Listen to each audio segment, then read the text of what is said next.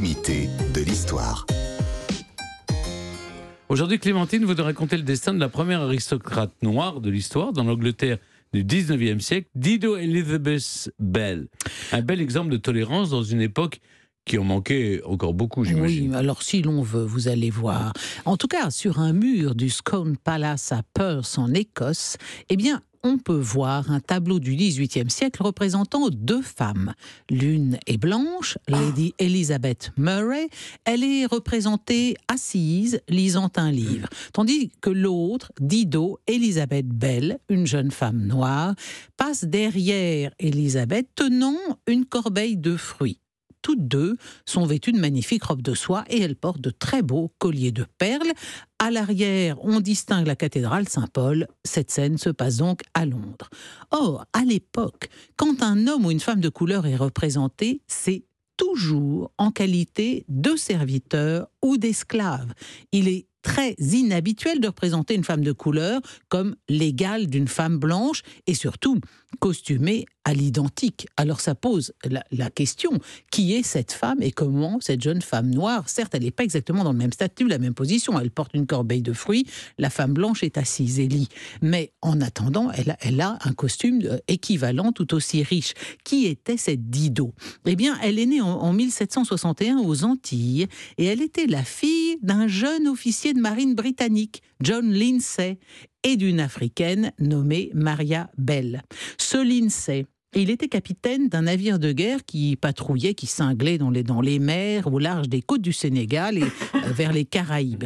Et on pense, parce qu'on ne le sait pas de façon certaine, mais on pense qu'en fait il a arraisonné le navire négrier espagnol à bord duquel Maria Bell était prisonnière.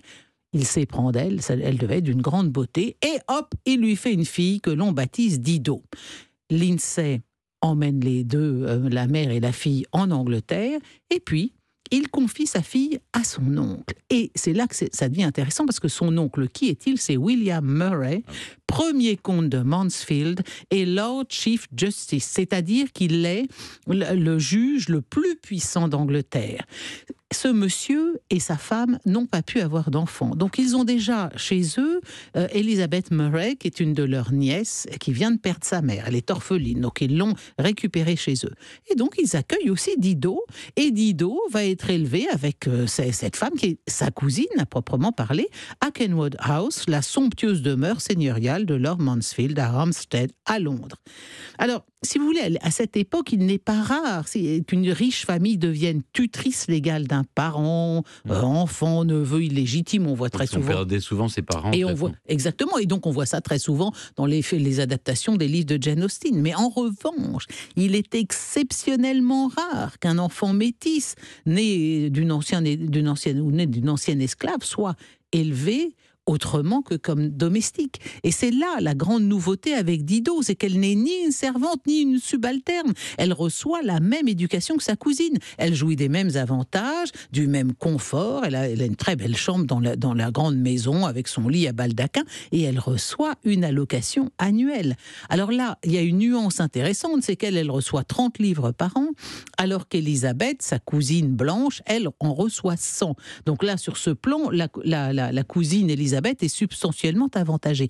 Mais ça n'est pas lié à la couleur de, Dido, c'est lié au fait qu'elle est une enfant illégitime. Donc il y a déjà, vous voyez, si vous êtes illégitime et blanche, déjà vous avez moins que si vous êtes légitime et, blanche. Bon, son statut provoque une immense curiosité, une très grande incompréhension. Il faut se mettre à la place des, des gens qui voyaient ça. On a conservé un témoignage de l'Américain euh, Thomas Hutchinson, ancien gouverneur du Massachusetts, qui a été invité à dîner chez les Lindsay à Kenwood House en 1779. Et il, écrivait tout ce qu'il faisait dans ses journées dans son journal. Et il écrit une noire est entrée après le dîner et s'est assise avec les dames. Et après le café, elle s'est promenée avec la compagnie dans les jardins, l'une des jeunes dames la tenant par le bras. Elle avait un bonnet très haut et sa chevelure était très frisée dans son cou. Elle n'est ni belle ni distinguée, mais assez coquine. Donc, vous voyez, la situation d'Ido. Ça veut dire quoi, assez coquine Oh, ben, je pense qu'il devait la trouver. euh, Elle devait être très Je- belle, elle très devait être euh, ou très non, ni belle, sensuelle. ou très... dit, elle n'est non, ni- elle n'est ni belle ni distinguée, mais assez coquine, vous avez raison. Mais ça, vous êtes un homme, hein, c'est vous qui devez savoir ce qu'on met derrière ce genre de. Est-ce que vous me trouvez assez coquine, Jean-Luc? Bon, été un peu aguicheuse, quoi. Voilà, elle est peut-être un peu aguicheuse. En tout cas, le fait de voir une jeune femme de couleur vivant sur pied d'égalité avec des blancs, fût-il de sa propre famille, aurait pu gravement, à l'époque, choquer les invités. Et voilà pourquoi, quand ils recevaient à Kenwood, Belle ne dînait pas avec eux, mais les rejoignait à la fin du repas. C'est très exactement ce qu'a raconté Hutchinson. Alors Dido, par ailleurs, était très doué pour la musique et l'écriture, à tel point que Lord Mansfield lui demandait souvent d'écrire ses propres lettres. Et lui était un esprit ouvert qui considérait l'esclavage comme odieux et qui, dans son rôle de juge, prit un jour une décision qui fit date en donnant raison à un esclave qui avait fui son maître. C'est l'affaire Somerset contre Stewart de 1772. C'était le début d'un puissant mouvement anti-esclavagiste qui aboutirait en 1833 à l'abolition définitive de l'esclavage en Angleterre. Alors on l'aura compris. De dandy noir à la cour de George IV, mais quelques rarissimes esprits éclairés qui peut-être déjà caressaient le rêve prophétique d'une cour britannique colorblind, accueillant deux siècles plus tard une princesse à demi afro-américaine, une certaine Meghan Markle.